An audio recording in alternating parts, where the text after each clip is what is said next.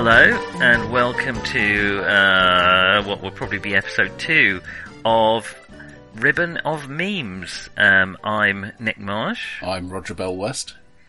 and we are going to talk about masterpieces, or uh, at least movies that other people have considered masterpieces, and see whether we agree, how we feel about um, how your average know-nothing film Dimbo feels about films that uh, much more revered film critics feel were masterpieces. Are they great? Are they influential? What, And what did we the enjoy them? and yes, yeah. Were uh, there lots of explosions? Sadly not so far, um, but uh, we'll see how we're getting on. Um, so this episode, I, I, we've been following it in roughly chronological order, but um, as is only episode two, we've jumped back um, from last uh, last episode, which was um, Terence Malick's. God blimey, I've forgotten Bad- the name for Badlands. it. Has been a week already? Badlands. Um, to, uh, we've gone back seven years, six years to 1967 to the, I don't think we're going to argue that this one was quite an influential film. Uh, Bonnie and Clyde, directed by Arthur Penn. Um, Though I think perhaps more significantly produced by Warren Beatty.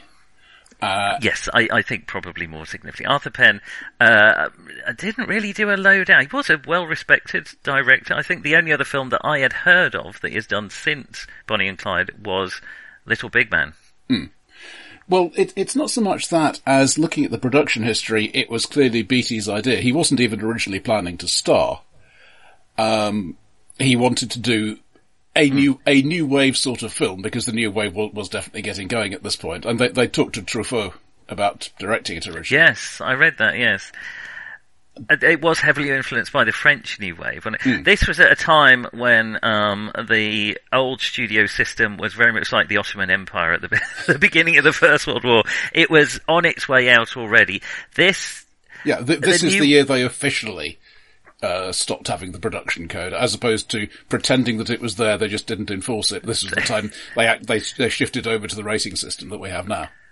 Well, Bonnie and Clyde is is widely viewed as, if not the first new wave, but certainly the herald or one of the major early new wave films that that led to a, a huge amount of other auteur films in the 70s. Though I think this new wave period, pretty much, if it isn't killed off by Jaws, it's certainly the death knell. Um, So it doesn't actually last very long. 67 to, when was yours? 75? It's Yeah, not- that- that- yeah. That- I mean, that's kind of the core period of it, though. uh, The, the rise of the blockbuster. I mean, you get other stuff after that, but at least with the big budget things, uh, the studios wanted to have have the control back.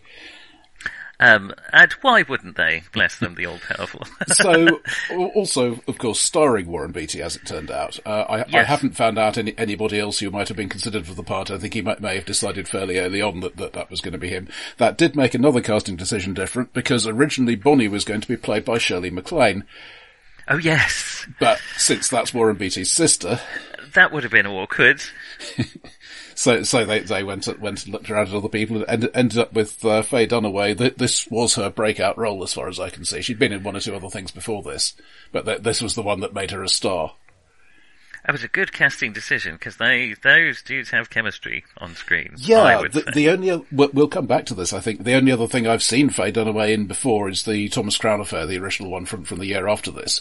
oh, and I have not seen that. She's really not terribly impressive in that, to be honest. I mean, she does. The, she- she's got the smolder, absolutely. Yes, that, that's fine. yes. Uh, but but she does not come off well as a chess playing insurance investigator. Who's you know always playing the game on six levels at once, as the character is meant to be. Okay, very different to uh, Bonnie Park. Well, let's. Um, uh, we won't get too far ahead of ourselves. A quick summary of the film um, for those who are unaware. This is. Unlike Badlands, much more closely, though still not entirely closely based on real events, um, it is based on the true life story of bored waitress Bonnie Parker, who meets recently released from prison Clyde Barrow, um, mm-hmm. who then uh, hit it off. I think it's fair to say, despite some slight um, uh, uh, incompatibility in the bedroom, at least at first. Um, they proceed to um, rob, heist, and murder their way um, across Depression era Midwest America, mm-hmm. Um, bringing on tow um, uh, Clyde's brother and his wife and a random mechanic. Um, uh, during the procedure, they managed to mortally embarrass uh, a Texas Ranger, which proves to be a bit of a uh, unfortunate error as he um, shoots them to death at the end of the film. And with, some of these things actually happened. Some of these things, not many of them, but some of them actually happened. So it is loosely, well, more less loosely than Badlands, based on real events, um, but uh, heavily um, dramatized and um, I think it's fair to say heavily romanticized as well. Yeah, well, um, we'll, we'll, I, I will uh, touch on some, some of the reality clashes later on as, as we uh, treat on the individual things. Well, Roger, you suggested this because um, one thing that came up when we were talking about Badlands a lot was Bonnie and Clyde and the differences between it. They're, they're both films with young, beautiful people uh, on a killing spree, uh, which doesn't end well in Midwest America. Um, mm-hmm. uh, they both from roughly the same period of time. So I, I think there's more to it than that. In fact, um, looking at Clyde as he's portrayed here, mm. it seems to me that he he's being presented as really as the same sort of immature, broken sort of sort of character that that Kit is yeah. in Badlands. Slightly bored, disaffected, impossibly cool um, yeah, but but the, the, toe chopping thing, which is historical or probably historical, it's it's not clear who actually did the chopping, but certainly he had his toes chopped off just before he got paroled anyway, and then was paroled a week later. Yes, that that is something that I, I the rest of his life. Yeah, um, it's a bit of a faux pas. But uh, but also, and the thing you pointed out last time, the, the, the chivalry, and he, he's always opening the car door for her. That kind of yes, thing. he is exactly that kind of. Um, I, I, guess I would call it a southern gentleman, even though I'm aware they're not. You know, the, the Midwest. Um, but that that kind of. It's, so I, I, I think uh, a lot of what's going on here is is that clash of the, these these are bad people, these are thieves and murderers and all that stuff but at the same time, they are not acting like stereotyped villains. Like, you know, that they're not just saying, ho, ho, ho, let, let's, let's murder some widows and orphans for fun. They're enjoying themselves in, in a non-murdery way when non-murder is an option.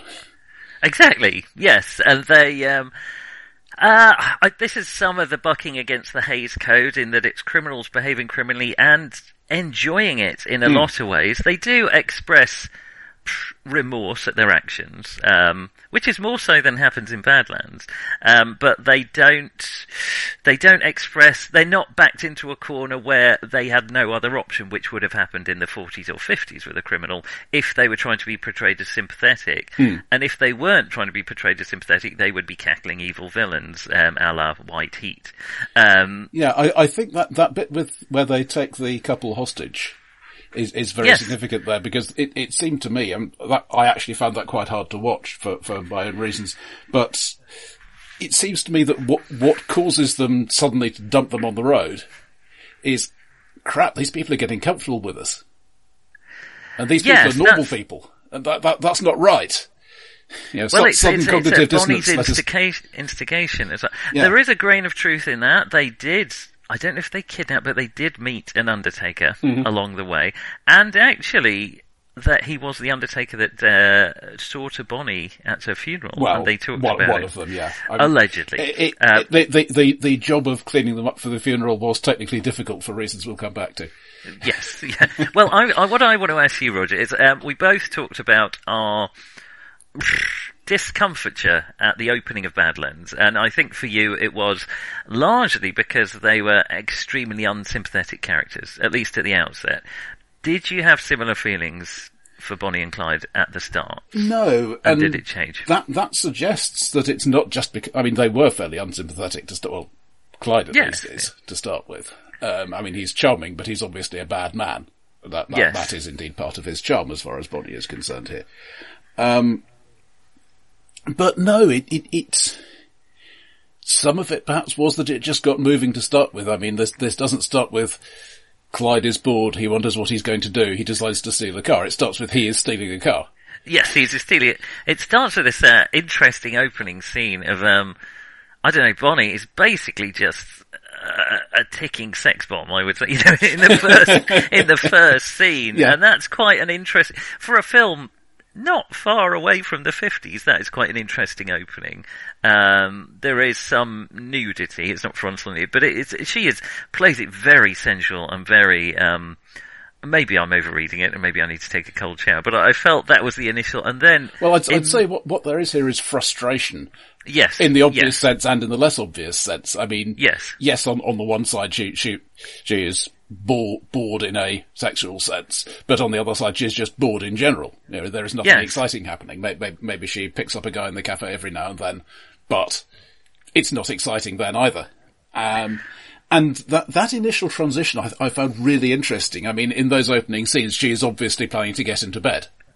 Yes, yeah. In fact, uh, what I uh, the chemistry between the two is, uh, I mean, she can feel it, but you can kind of feel it on the screen as well. There- There's just immediately something, and it, you know, it's helped by you know they're the title characters, but it is it, it is it's there, and and you feel it, and and to the point where you're not questioning.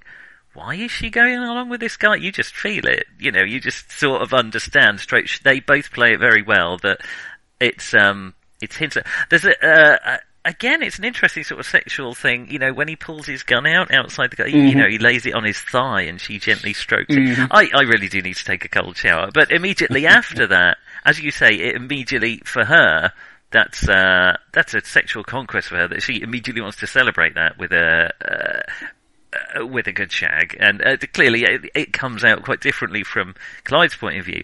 But that is um, there's tension there and excitement in a way that isn't wasn't there in Badlands. Certainly, Yeah, I, I think the thing that's surprisingly complex here, given the relatively straightforward portrayal, is that yeah, in in the first case, it's clearly you know this this is a bad boy, and and she wants him because of that. Yeah. But when it becomes clear that that's not something she's going to get, Yes. because as portrayed here, he's impotent. Um, that's not wasn't the original plan, by the way. Uh, No. No. I've, uh, yeah. We we can come on to that. but at that point, you know, okay, she's not getting that, but she's get, she's realizing, all right, that, but there was this other excitement, and that was pretty good. Yeah. That was really good. Yeah, the way that she is ready to leave and he, you know, points out, is that really what you're after? Um, because I've got this whole extra life, and that really that that kind of excitement uh, kind of gets to the heart of uh, the the kind of the the exultation and the joy of the film, and and you know we've talked about these films that are um uh teen teen rebellion, and I think that hits to it that he is doing that. He is rebelling against this system. He's rebelling against this life, um, but and in a way, it's more understandable in Depression era America, which is not a great life to be given.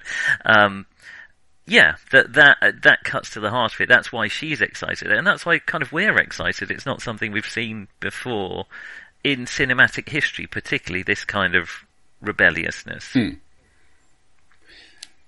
And yeah, I, I think we might, might as well say at this point, the, the original plan, uh, was that Clyde would be bisexual. They would have a three-way thing with, uh, CW, the mechanic. Yes, and I, I gather they were talked out of that because that was too too aberrant for 1967. Yeah, uh, the, it's not entirely clear. I mean, this isn't well documented. Um, it certainly seems to be that War- Warren Beatty wasn't keen on that. Um, Yes. Whether it was because he didn't want to play it, it seems unlikely. I mean, he's played all sorts of fairly demeaning stuff in his career, but I, I think it's as, as you suggest that um, they, he wanted the audience to be at least a bit on side. And Yes. homosexuality would generally be regarded as a bit perverse rather than a bit weird. And that, that- I think that's a key distinction. And he's not, it's interesting, I, I feel he doesn't seem asexual. Uh, it, it's almost that, uh, Well, you know, he's, he's getting later- his jollies, he's just not getting them in, Exactly. in, in a um, biological way. I'm going to come out and say it. The gun is his penis.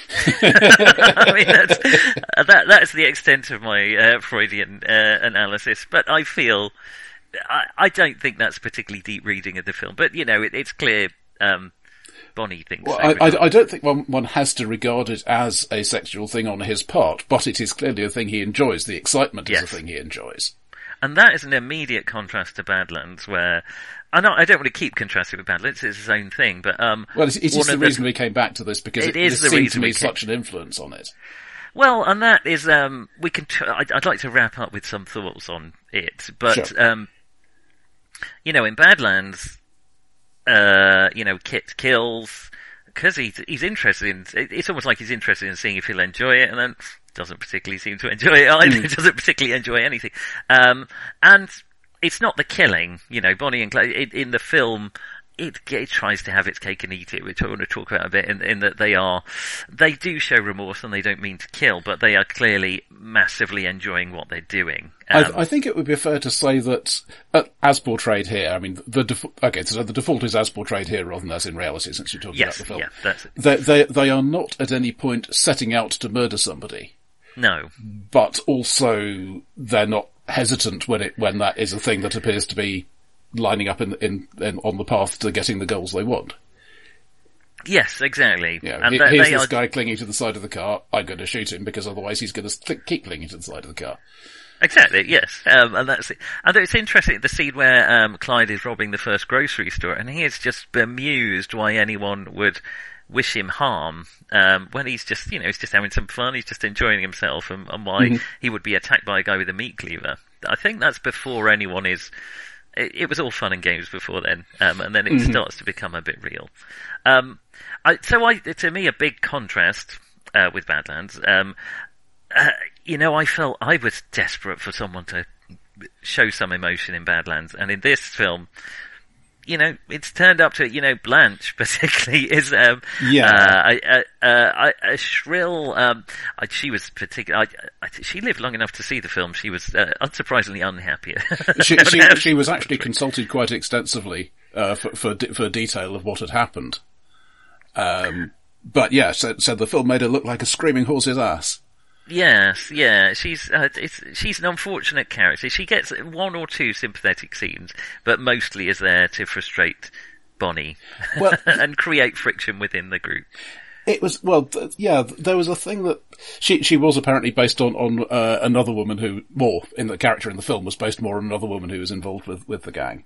Right, I see. Um, but in the in the context of the film, uh, when Buck and Blanche turn up, it's so obviously a mistake. This is so very clearly no, don't do this. yes, yes. That I, I I found myself actually surprised that they went ahead and did it. I mean, it it was so obviously this is the wrong thing to do.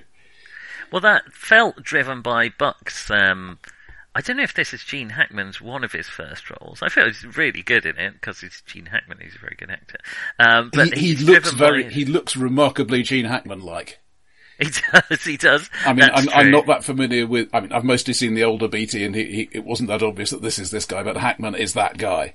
Uh, Yes. al- al- also, uh, Gene Wilder as the, as the male hostage. It's very Gene Yes, Wilder. I I had forgotten Gene Wilder was in, but um, it's uh, I think it's one of Gene Wilder's first roles. It's his well. first, very first screen role. Really? Wow, because he is he's fully formed on screen, isn't he? As Gene Wilder. I, I actually kind of got the feeling that he he was wanting to play it for laughs and being restrained. Was, Yeah. was the impression I got from his performance here, but yeah, maybe that's when, just when yeah, when they're chasing a step on it, what? Yeah, it's it's it's very nice. Um, but uh, I feel Buck's personality drives that forward. His thoughtlessness, and his excitement, and his love for his brother. So I, I, I it didn't particularly break my suspension of disbelief. Um, I yeah, I, I went along with it. I enjoyed. I and I'm going to say enjoy a lot because, frankly, um, this I, it's more cinematic, it's more romanticized, which we're going to come on to, I'm sure. But to me, it's a much more enjoyable watch than Badlands was. Um, it's it's just a more enjoyable film to watch, um, yeah. and it half plays as a comedy in a lot of ways. And and I think one of the reasons it got its reputation is because of these tonal gear shifts. It's playing as a comedy. It's got this, you know, jaunty bluegrass music, and then someone gets shot in the head.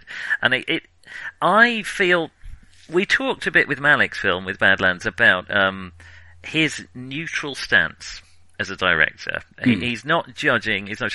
Whereas um, Penn here is very much and here it feels to me, and th- I think this is why there was revulsion for the film at, the time. He wants you to romanticize and be excited by these glamorous figures. Um, but then he feels like he pulls a bit of a confidence trick because then he also was like, ah, but they're killers as well. And that, mm-hmm. that tonal gear shift felt quite manipulative to me. Um, yeah, I, I we, we, mentioned, I, I, mentioned at least briefly last time that, that I like having characters I can sympathise with. I, I, think that's true yes. of, of, quite a lot of audiences, and these are obviously the characters you're meant to sympathise with. Yes, and they're also clearly bad people. Yes. so, so, and, so uh, yeah, there is a dissonance like there. There is, and I, I'm, I'm sure that I, well, I, I definite that was deliberate. I feel it's a slight confidence trick from my point of view in that, you know, you feel shocked because you've been manipulated into feeling you're, you're supposed to like these people and then bang, they're killers. Yeah, I mean, the, the, the cons- just, you know, they are, they are the first people we see in the film, they're the people we follow in the film. Yeah. There is an assumption that these are the people that we're interested in. Yes but they're you know they're likable. They quip. They mm-hmm. behave in in cool way. I you know I was talking last time about I, I, I struggle when people behave in ways that I wouldn't myself. And that's not, uh, or react to situations that I wouldn't myself. Mm. Not that they behave, but that if people don't react, and, but I've, they did react in belief, even, you know, they're not my personality, they're very different people. They're always, there's quips and there's winks and there's, um, but it's, um, but they at least react in a in a relatable human way. You know, mm-hmm. after you know, in a heated moment, Clyde shoots uh, his first civilian. Um, he's mm. um, uh, it's probably played down a bit, and it's it's not dwelled upon, but he's clearly remorseful about the situation. Um, yeah. They're all shocked. You know, there's that wonderful scene in the cinema where there's just um, is it CW, um, the hmm. mechanic, yeah. and um, Clyde is just sitting there, shocked and jangly and, and terrified. Um, Bonnie's just enjoying the film, and I, mm. I, I really like that um, that dissonance. Um, yeah, and and we've also got one of the um, romantic elements as well, where where um, Clyde's saying, "Yeah, all right, it's been fun so far, but I just shot a guy." And yeah. they, they, are going to be after me. They know who I am. They don't know who you are yet. You can just leave now. Yes, yeah, that's a good moment. Yeah. And I th- I think that a lot of what's going on here is they never quite understand each other. Yes, because, yeah, if he if he understood what what you know, she she has bought into it at that point. She knows what she got into. There's no way she would walk away. And he still offer. But do you think it yeah, I agree that it feels like he genuinely does think she should walk away and doesn't mm. understand that she is not. It's not he's just saying that to be noble. I agree. It feels like he's like, no, this is time for you to leave, and uh, not uh, understanding that she's already with him all the way. And the flip side of that, to me, is, is that scene quite near the end, uh, where she's saying, you know, if, if we could start over, just get away from all this, what would you do? And he immediately says, well, I'd set up near a state line so we could cross a state line after the robberies. yeah. Uh, and, uh, yes, and, exactly. And at that point, she's, she, this is, this is why I'm impressed with Dunaway as an actor now more than I was before. Because you can see that she has realised, okay, this is all this guy is. This yes. is all there is going to be. But I'm on this thing anyway, I'm going to stick with it. Yes, I, I mean, I agree. I think the two leads are, phenomenal in it. I, they they just uh, they I, uh, I don't really, I keep feeling like I should compare it to Badlands. I I think they uh, Sissy Spacek and uh, Martin Sheen are, are really good in that too. Uh, and probably more oh, realistic, but they, Bonnie and Clyde here are very cinematic, but really relatable and really likable mm-hmm. and really um, I don't. I wouldn't say I was rooting for them. Um, I mean, we all know how the film ends. Spoilers. Um, but um, well, that, that's the thing to consider. I mean, everybody at the time would have known how the film ended. If they'd wanted to make it about cool criminals who get away with it, they wouldn't have called it Bonnie and Clyde. Uh, yes, yes, that's a good point. Yes. And I, you know, but it became this film became a phenomenon. Many of the audience would have remembered it. yeah, it was only 35 years ago. That's a good point. That's true, yeah. Um, I, well, there was another interesting scene I felt, which was, which didn't happen in reality, which is when they capture Frank Hamer. Mm-hmm. Um, and um, toy with him, basically. Yeah. Um, and I felt to me, and again, this may be me reading too much into it. This is very much the, uh, you know, the problem the studios were having at the time was attracting the young audience and. Uh, getting the getting young people interested in the sort of things that that the people who made films were interested in. Get them to come out and watch films rather than staying at home watching television. Yeah, exactly. Um, and the capture of Frank Hamer very much felt like the young Turks kind of sticking it to the establishment there. You know, they're, they're telling, they're telling the established people exactly what they think about him. They're showing Frank Hamer exactly how they're frightened of him, which is not at all. Mm. Um, and Well, he also, i in that scene, he, that could have been a very sympathetic scene for him. You know, he could have been, he could have been portrayed as this terrified victim, but he kind of behaves, uh, you know, he spits in Bonnie's face after she. Uh, well, that, that that's what makes it a scene of two halves for me because up to that point, you know, they're they're joshing about. Um, he could be legitimately terrified that they were going to kill him. It wouldn't be out of character for them to kill him, but Yes. as far as they're concerned, up to that point, it's fun. And then he insulted my girl. We're going to do something horrible now. Yes, yeah. Yeah, but they don't, they don't kill him. Um, and that is a, I suppose, I don't know, it's not a very strong narrative thread, but it's sort of implied that it's a fatal mistake, because then in revenge, he tracks them down and kills. Though, Yeah. in a way, the end was never in doubt, and the fact that it is Frank Hamer that does it as a. I want to talk about Frank Hamer a bit more because he is the subject of another film I've seen um, on the topic, but we'll uh, we'll come back to that later. We're still. Um, but I, I found that was an interesting scene. Eh, to me, it felt like the young Turks. You know, this is our cinema now. This is how we do things. We, we don't care about. Yeah, But I- may, I may may well be that. may well have been an element there. Certainly, um, I, I'm definitely getting a feeling of right. The code is really dead now. Yes, yes. We can show violence. This this was one of the first uh, films to use blood bag squibs. Oh, really? Okay. I mean, in, in, in your 50s war films and so on, somebody gets shot and they fall over and that's about it. You don't, you don't see the wounds. keel over for the most part. It's it's hard for us in our modern dull sensibility. Well, th- this to is this is why we this is shocking. this specific film is one of the reasons why we have a modern dull sensibility. I mean, Well, that's maybe true, another yeah. film would have done it instead. Probably it would, but this was the one that did it. Well, this paved the way for things like The Wild Bunch, which is spectacularly violent, um, uh, which is only a few years later, I think, from this. And by that point, all bets were off, and then you, uh, that leads, you know, to Tarantino and all manner of torture porn, which is, is Well, pretty. uh, as I see it, what, what you got here is is the um, problem of oh the, the what, what one might call the torture is bad comic. Because on the on the one hand, we're saying, yeah, violence is not fun. It's clean. It's not clean. It's messy. It's horrible. People are Mm. hurt. On the other hand, if you're on the right end of the gun, it clearly is great fun. yes. Well, that touches back on my thing. You know, the film does feel like it's trying to have its cake and eat it. You know, there was a big backlash to Bonnie and Clyde that these criminals were portrayed as sexy and glamorous. Um, uh, and I think part of that is this deliberate dissonance the film is going for. That you're, you're supposed to you're supposed to like them, but it doesn't shy away from the fact they were murderers. Uh, It doesn't really paint the reality I suspect, in a way that Badlands probably does a better job of doing. Um, but uh, I, I think some of the gut reaction, the visceral reactions that the critics had about it, is, is to me is because of that deliberate um, uh, confidence trick that the film plays. That you, you love these guys, look at these, they're great, they're having the time of their lives. It's amazing. Bang, they're killers. And I, I, I feel uh, if I have a problem with the film, and I do have a slight problem with the film, uh, glamorizing violence and criminals, I, I feel it's because of that Yeah. trick that it plays, which is a deli- I don't think it does it accidentally. I think that's a deliberate trick.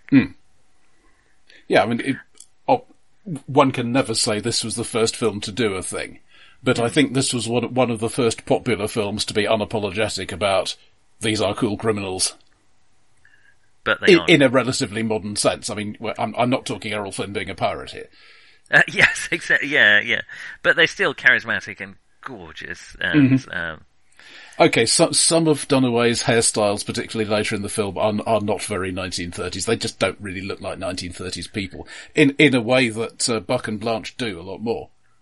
That's true. You know, I was talking last time about it, Buck and Blanche. It, it was hard to tell that it was 50s because it had a sort of timeless feel, um, whereas this felt like a more 30s period piece, Hmm. which I think it does, but I agree not only from the background because the stars themselves do not always feel like 30s characters, and Yeah. particularly I agree Bonnie Parker uh, or Faye Dunaway. More to the point, Faye Dunaway.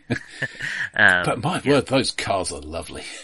Oh, they! Oh my goodness! Just, I, I mean, any car where the doors open uh, on opposite hinges, you've got me straight away. But yes, I was interested with the bluegrass music. Um, is that the, it is that's bluegrass, isn't it? Kind It of- which is which is an anachronism, but only in a fairly technical sense. Because bluegrass is a post-war thing, but before that, there, there was the style of American folk music that is generally known as old-time music, right. which was largely being recorded in the and and indeed played in the twenties and thirties. So. If they had had that style of music going, it would have been not that, but something not wildly different from that. So it's sort of tonally correct, even if it's a bit. That, that, that sort of banjo picky stuff certainly happened. It just wasn't quite the same thing. Um, mm, mm. My point, uh, regardless, was those kind of fast-moving cars with that kind of music. To me, mentally, immediately starts like with the Keystone Cops or Wacky Racers or something like that, which is why it feels a bit like a comedy in those kind of places. Well, I, to I, me. I suspect it fed into Wacky Races, which was Right. When was Wacky Races made? Ooh, 70, Mm, mid yeah. seventies. So for, for uh, at least for parents who who would have probably seen this, Hmm. uh, 1968. Well, isn't that interesting? Really? How about that? Very soon afterward. Um, wow. Okay, that may be why it, it led a lot of um, find a lot of mental similarities. But you know, there's a lot of sh- cuts of them, even when they're being chased by the police, just laughing and enjoying it. It's it's very clear. Although the whole film is not about that, and it's quite clear actually they lived in squalor. And they were in trouble, and they were not great. Mm-hmm. I, I, to be fair, I think we see a fair bit of the squalor. Uh, yes, exactly. Yeah, I mean, but- we, we, what, the thing that really struck me about this, though, given some knowledge of the real thing, is there's really no sense of time passing. I mean, if you said this has all happened in a couple of months, as, as portrayed in the film, you could say, yeah, okay, that's plausible. In fact, it was about three years and it had, it involved a whole bunch of short prison terms for one or the other of them. Yes, uh, that's true. Yeah, and there's a. I think they broke some people out of prison um, Yeah. during it. Um. So, where, uh, where, where, was there anything, any points you particularly wanted to make? Well, I, I've got one technical point, which is if you're going to have an extended gun battle with revolvers, there are these things called speed loaders. They're, they're a 19th century invention. They were widely used in the Great War. They are very definitely available. And they let you re- reload your revolver all six shots at once, rather than one at a time. So, you, did, can, so uh, you can get back to shooting faster, and they are not used in this film as far as I could see. Well, I suppose the question there is, did Bonnie and Clyde have access to them? They would certainly have had access to them. I mean, they, they also, They they also used, weaponry, um, didn't they? Yeah, I mean, they they used Thompsons, they used BARs, Yes. uh, yeah.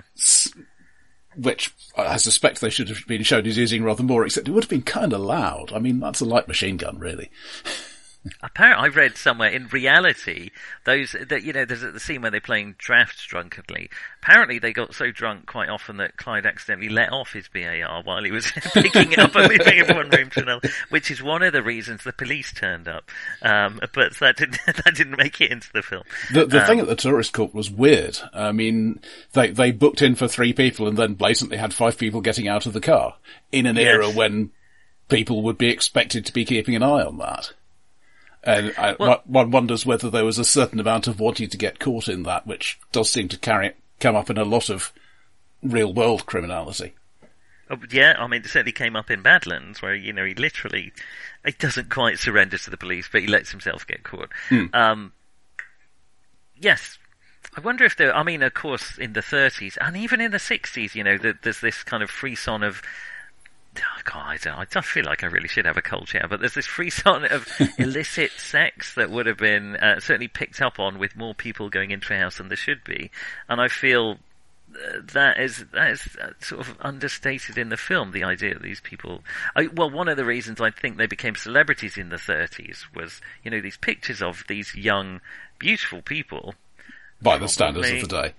by the standards of the day, probably, you know, doing it when they shouldn't be. And I, I think that was probably one of the reasons they became a media sensation. Yeah, I, I did have a bit of a poke at, at the contemporary reaction. Sorry, I, I should say Bonnie con- and Clyde, contemporary to real Bonnie and? Clyde. Yeah, Yes, okay. um, because I mean, one one of the things we, we get here is is what you might call the Robin Hood element. That that bit where he says, "Is that money yours or is it the bank's?" oh yes, yes. and that that was part of the legendary, but it doesn't seem to have been a thing that ever particularly happened. It wasn't, you know, a big policy decision of theirs or anything like that. They may No. they may have done it once or twice, um, but the the reason they got people interested more than John John Dillinger or Pretty Boy Floyd or the others of that era does seem to have been, you know, there is there is a known woman here. It's not, it's not just, you know, she's seen in the background. She is right there involved She's in, in the well. They, so the police, uh, those famous photographs. and she's married to somebody else. Uh, she- yes, I forgot that. Yeah, that doesn't come up in the film at all. But she is doesn't, married. yeah. Um, but those uh, the thing I think that made the media sensation in the 30s were the undeveloped photos they recovered Hmm. from their hideouts um, of them posing with guns and clearly being kind of young and cool and sexy. Yeah, I mean, that, that's the thing I think the film does represent reasonably accurately. They're doing this for fun rather than Yeah. to, you know, to be scary or intimidate people or whatever. The interesting thing is that there does seem to have been a shift when witnesses started saying, yeah, it was Bonnie who pulled the trigger on this specific guy who is dead and then she laughed. That was when Yes. they, things started to shift against them. I mean, obviously there was, there was, I'm not, I'm not saying people were in favour of being robbed, but that, that, that, No, that was when the public reaction went from these are cool people doing exciting, forbidden things to, ew. These are murderers. Yeah. Um, yes, that's the yeah, that's the impression. Like particularly, I think there's a double. In reality, there's a murder of two policemen where Hmm. it was widely rumoured that Bonnie Park was the one. Bonnie and Clyde were the ones who pulled the trigger. i actually, I think in reality, it might not actually have been Bonnie, but it was widely reported That, that, that it was, that was the perception, yeah. Yes, and that is when they start to lose the uh, the people's favour. Um, and I, I, it's interesting. This film feels a little bit about celebrity. Um, uh, you know, there's point, a yeah. moment when Yeah. the um, one of the victims is being interviewed, and he's like saying, "I stay into the jaws of death," and then he poses for his photo. Mm-hmm. Um, and I felt that was a light touch. My memory of it was it was much more heavy on the celebrity aspect of Bonnie and Clyde, and I think it touches on that, and it certainly romanticizes our heroes a lot. Well, I, it wasn't as heavy on the celebrity culture as I remember it was. I, I think there's some some of that in Badlands too, particularly at the end, Mm. where yeah, after he has been caught, he has real he has realised I am I am now, even if I wasn't before, perhaps a a media a, a media entity as well as a person. I'm giving away these souvenirs. All these people can say they talked to me. Yes, yeah, that is. I, I yeah, in a way, I felt it was heavier in Badlands Yeah. at, the end, at least. Um, I mean, I, the, the, you, in this, you get a bit of them reading the papers and so on, but they do, they don't seem to be doing stuff with an eye to what the papers will say. no, the only bit where it is explicit is when um, Clyde says, "I'm going to send that into the papers." You just told our story about Bonnie's Hmm. um, Yeah. poem. I read somewhere Bonnie wrote awful poetry. I thought it was a bit harsh. I've certainly read a lot worse. I, am not in a defender of the. I, I don't want to. In some ways, I don't want to enter into the defence of the real life Bonnie and Clyde, but um, I've certainly. I mean, we- we- we live in the UK. We, we know about McGonagall. So, Um, think, thinking on, on a more technical level for a minute, um, I, m- my experience of film grammar is not what you might call wide. I mean, I, I, I've seen quite a lot of films, but I haven't really analysed them a great deal. Um, but the the scene that really struck me as deliberately fragmented in a way that I think is a bit French New Wave uh, is that bit where they're vi- they're going back and visiting Bonnie's mother. I agree. That felt a little bit tonally different, and I mean, yes. there, there, there's quite a lot of fast cutting, probably more more so by the sounds of the time, in, Yes. in the rest of the film. But in in that, it's really obvious that what what we're getting is a few seconds of a thing that happened, and then a few more seconds of a different thing that happened. Yeah, maybe half an hour later. Exactly, that's right. The the thing where that struck me is where Buck is playing with a with a child, Mm-hmm. and it's just you just get, as you say, a few seconds, just little vignettes, and you just get this impression of time passing. Yes, I agree. Sorry. Yeah, the one of those fortuitous things. Um, the woman who played the mother was somebody who who turned up to watch the filming. And they, and, and they, that a lot and they said, you, people you look right. We'll, we'll, we'll, Really? we'll cast you.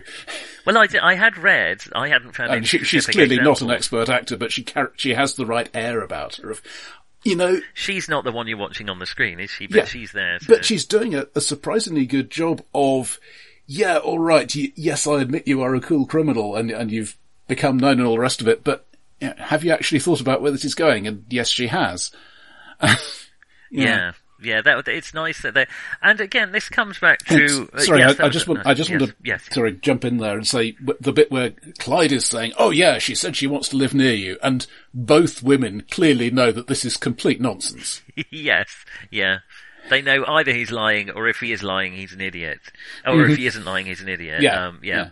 That was a yeah, that is a good moment. Um, but it, it creeps into this uh, again, much heavier in Badlands. This nihilism, Hmm. because in a way, this is more joyful nihilism. In Badlands, it to me, it felt like the whole film was shot through with dread about where it was going to end up. Um, which, considering the ending of this and the ending of Badlands, is, is interesting. But this one is more of a, yeah, we know where we're headed. We don't care. You know, Yeah, there, there isn't a the sense journey. of dread about it. All right, there isn't a lot of sense of foreboding either. Um, no. One, one gets the feeling that, uh, again, this, this is a pretty pretty darn good piece of wordless acting. You know, we realise this is an ambush. We look Yeah. at we look at each other. We, we don't scream or wave our arms around or try to shoot back or anything. Okay, this is it. This is the way it ends. There's Yeah, nothing we can we do can- about it. Let, let's Yeah. at least be, let's at least be sort of vaguely dignified.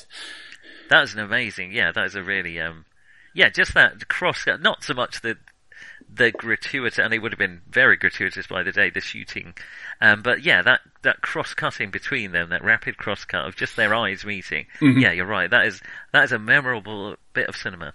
I agree. Yeah, in in the actual ambush, they didn't even wait for the car to stop before they opened fire. But you know, Well, so I want to talk um, slightly uh, now. Now, I guess we've reached the ending of Bonnie and Clyde. Well, is there anything else you wanted to talk? I, I think? I, I mean I've, I've got some sort of overall things to mention when we, when we get to positives and negatives, but um, I, I think those those are the specific points I particularly w- I was struck by.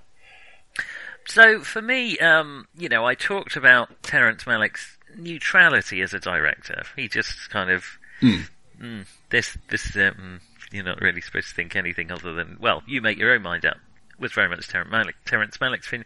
I feel like Arthur Penn and Bon or Warren Beatty or Bonnie and Clyde. It, it feels like more of a collaborative effort in a way, whereas Terrence Malick is very much Terrence Malick. Yeah, I, the, the impression I get is Penn, Penn was given a, a style to work to, which is Yeah. the style he liked working in anyway, uh, and was happy to do that. I, I, I haven't heard stories about, you know, Beatty looking over his shoulder and saying, no, no, reshoot it, I want it this way. I mean, uh, as far as I can see, he was allowed to direct. Yes, I yes, I, and Beatty is not uh, not widely regarded as the easiest actor to work with in, in many ways. Um, but so I feel, hopefully not too controversially, that Bonnie and Clyde is is the very sympathetic view of Bonnie and Clyde, despite its um, oh they're killers after all. You know, you're supposed to sympathise with these characters. You're supposed to feel at the end. When they're killed, you're not supposed to think, "Oh, thank God that's over. They deserve that." You know, that is, that feels like a in a way, you know, you were talking about the writing of society towards the end, and that's Yeah. what happens, but it is done in a jarring, violent, and feels kind of unpleasant. It, well, it, you it's know. ambivalent. It's, it had to end this way, but it's a shame it had to end this way. yes, exactly. I'm, I'm, not, I'm not saying there's a reformative message here. No, nobody's saying, oh, well, you know, if, if only she'd done crocheting lessons when she was a kid, she wouldn't have got involved with him. But, you're supposed, you feel that, you know, that crosscut at the end, these two lovers who are about to die and act like, it, it is a sympathetic view of Bonnie and Clyde. Hmm, I, I would so- say so, yeah. And so there are, I have watched, an, I tracked down another film after watching this relatively recently. Um, 2019's The Highwayman. Mm-hmm. I'm not suggesting we watch it, um, because it is by no means considered a masterpiece by anyone anymore. but it's, um, it's, um, uh, Woody Harrelson, and Kevin Costner. And Kevin Costner is Frank Hamer, the uh, ridiculed Texas Ranger who tracks them down in the film. Uh, in in Bonnie and Clyde, he was ridiculed. Um, I, I, I believe in reality he never actually met them until after they died no, died. no, he hadn't. He, he did the whole film of The Highwayman. You never see Bonnie and Clyde. It is a much more, uh, oh, can I say, a right wing approach to, to them. They are well, well, what, what one might say, um, in favour of conventional society. Yes, all right. Fact, more conservative, perhaps, rather Yeah. than right wing. Yes. Um, the the Bonnie and Clyde in there, exactly as you say. When you see them, you don't see their faces. You see the policemen's faces, and they're getting shot, and then you hear Bonnie and Clyde laughing in the background, and it is all they are villains. There is no question, and it's like. Um, well, in a way, it feels to me like both Terrence Malick and The Highwayman, uh, both Badlands and The Highwayman are direct reactions to Bonnie and Clyde.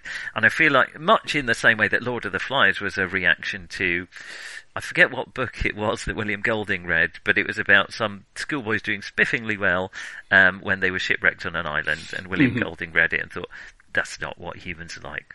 Um, I, I am I am aware of one other film treatment, uh, which is from 1958, ye- mm, uh, which is William Witney's The Bonnie Parker Story, and in in that version, Bonnie is basically in charge. Oh yes, yes, that is, and uh, um, well, I'm not aware. Maybe that would be worth tracking. I don't know whether that's considered. I don't think it's considered a bad film. Um, Um, well, it, it it it had a bit of a split um, reaction. I mean, most mostly it was regarded as a cheap exploitation film, and it is a cheap exploitation film. Right. It was it was distributed by a, AIP, and if you know AIP, then yeah, they they never never did anything that wasn't cheap. I mean, how was he going to make money? Um, Tarantino was apparently a, bit, a huge fan, um, and, Oh, it, and it was influential on him.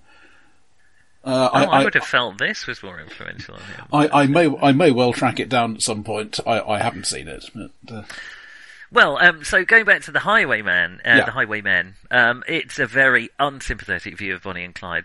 I found it unpleasant for a whole manner of other reasons. In that it is very. There's a moment when Kevin Costner's character goes to a gas station um, and talks to uh, the gas attendant, a bit like um, CW in the Bonnie and Clyde film, and uh, the gas attendant actually says, "No, and I wouldn't tell you, lawman. They're doing the they're doing the right thing. Those Bonnie, that Bonnie and Clyde, they're the best thing." So Kevin Costner sits back in his his car, simmers for a bit, gets out and kicks the absolute shit out of the the the highway uh, the gas attendant, who then.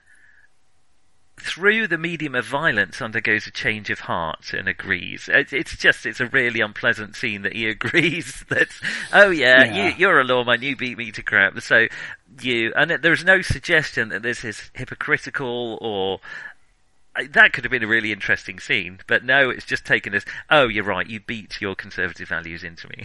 I just, I found it a very hard one. So, um, about the time your boot was coming down for the third time, I had a revelation.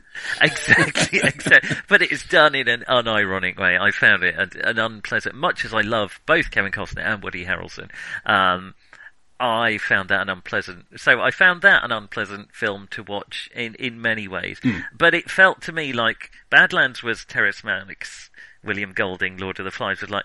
That's not what people are like. It's not glamorous. It's not fun. It's just this. And I, I, I, I think the flip side of that is maybe sometimes at least you go to the movies you want to see some glamour. Exactly. Well, uh, that that brings me the Highwayman. I, I don't want to dwell on because I, I didn't like it, but that is that is the option. That is Well, it's, it's, it's, probably the only time we're ever going to mention it. Let's face it.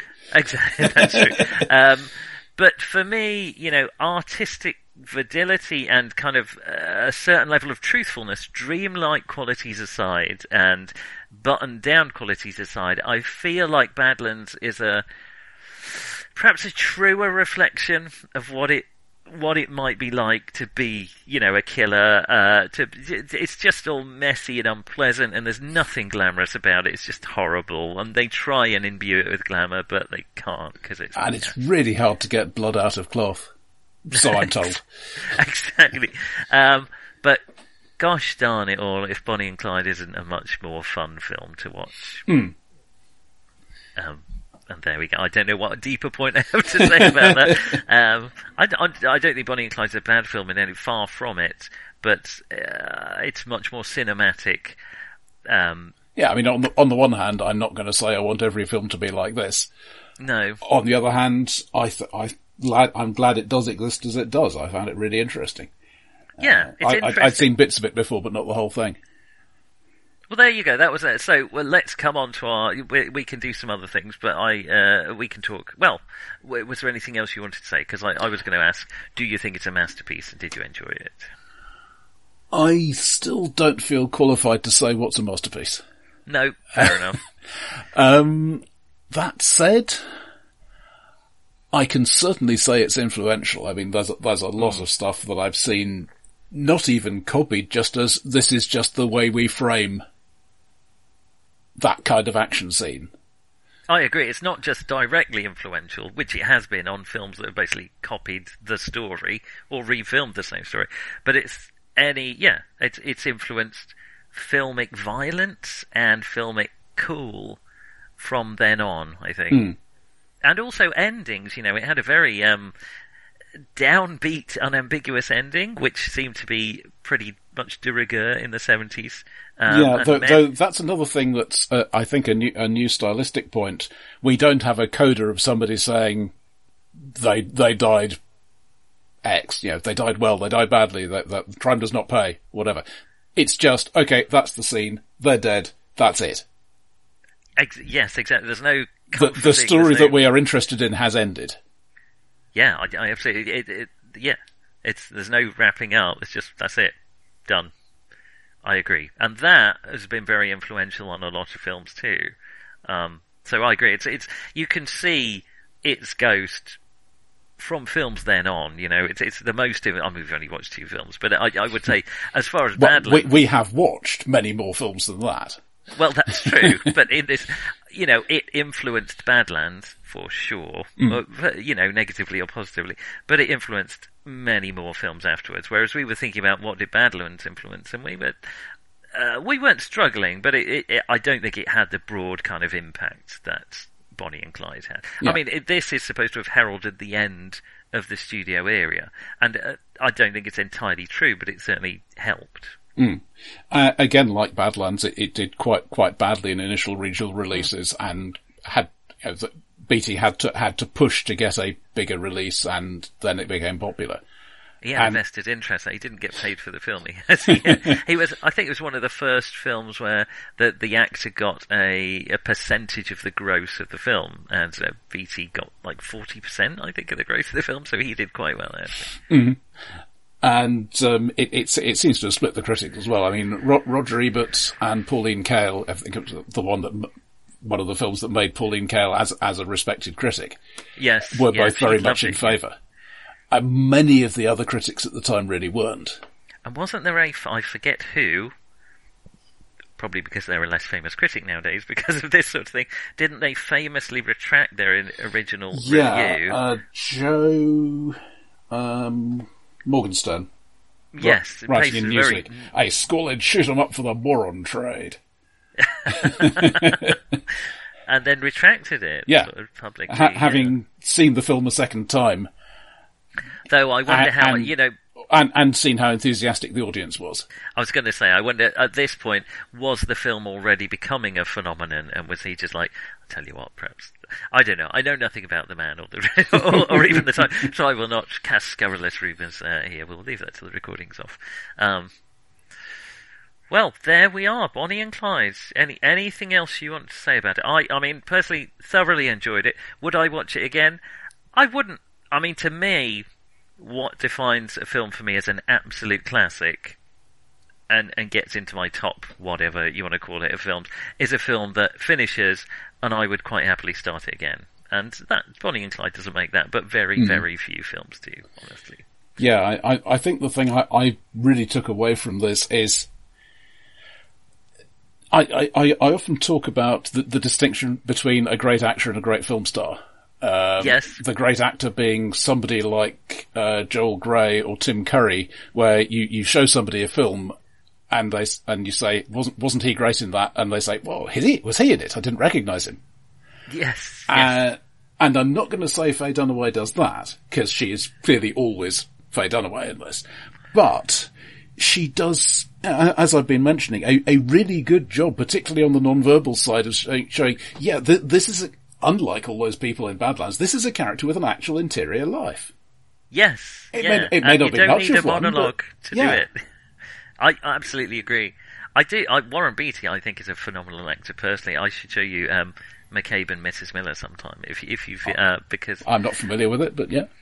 But he is a, a very different character in that. It's very good. Um, I, I think his acting here is a lot more straightforward. I mean, Oh, yes, he yes, he, yes. he is the simpler one of that pairing. Um, I mean, he he do, he does it very well, but he's not playing a complicated character the way the I- way Dunaway is with Bonnie. I agree, and there's some really nice scenes where they play off each other, where she is she's almost digging for his deeper, and uh, as exactly as you touched on, she's kind of digging for well, what more is there to you, and you can, yeah, exactly as you say, you, you feel her realise. Oh, there isn't. That's- but here we go. Anyway, yeah, I, I agree. Yeah, she a phenomenal acting job. Um, there. Super. well, uh, uh, is that all we have to say about Bonnie and Uh, Clyde? yeah, I, I, I think so. Um, I was yeah, I was impressed. Well, we shall. I'm going to drag you kicking and screaming into the present of 1974. In that case, Roger, because the next film I would like us to watch, it doesn't always have to be me choosing, but it is on this occasion, is Chinatown. Mm-hmm. Um, a film I, am sure we both heard a lot about, and probably both have felt "Mm, it's probably not for me. I'm not going to not going to work out. That's how I felt about it. But the, The, whole point. the impression I've got is fa- famously um, unexplained and inconclusive, and all that stuff. Exactly. Which I, yeah, I, I have not watched it before for all of those reasons, but the whole point of me doing this in the first place was to watch films such as that to see if I was missing out. Um, Also, that's also Faye Dunaway. Also more Faye Dunaway, uh, not a bad thing. Um, there we go. Well, good. Uh, good talking to you, Roger, and And um, we shall talk again anon.